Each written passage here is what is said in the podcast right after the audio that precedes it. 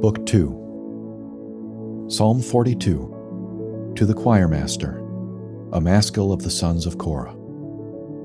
As a deer pants for flowing streams, so pants my soul for you, O God.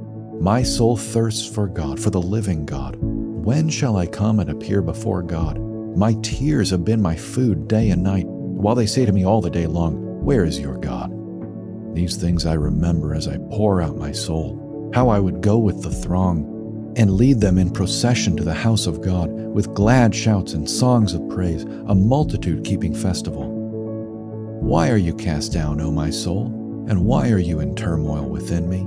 Hope in God, for I shall again praise him, my salvation and my God. My soul is cast down within me, therefore I remember you from the land of Jordan and of Hermon from Mount Mizar. Deep calls to deep at the roar of your waterfalls.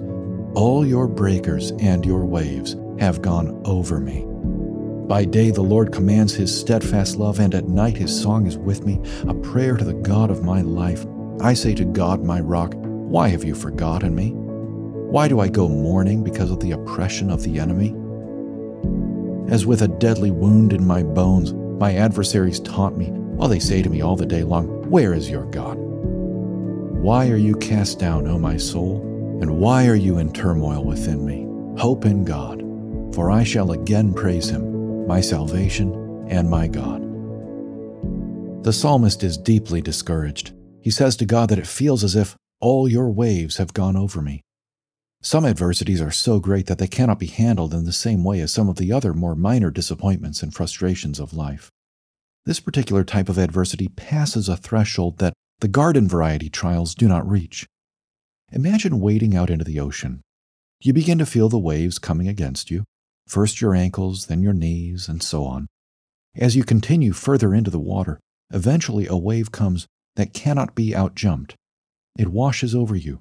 You are now submerged and completely terrified.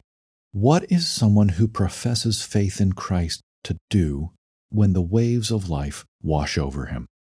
Will his faith prove to be genuine, or will he spurn Christ and rush toward the false harbors of this world?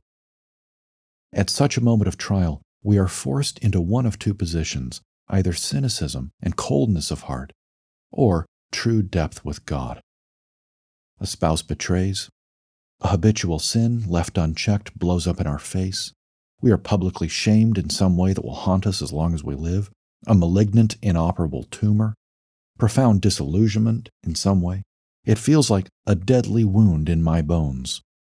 When that moment comes, sent by the hand of a tender Father, will we believe what we have confessed about God to be true, or will we suspect Him of deserting us? The two lines of professed belief and heart belief, to this point parallel, are suddenly forced either to overlap completely or to move further apart. We cannot go on as before. And why does this happen? Because God will not let us remain the people we would be as long as the waves reached only our waist. But above all else, when life implodes, remember that His own dear Son went through the greatest nightmare Himself in our place. The tidal wave of judgment from God washed over another so that it need never wash over us.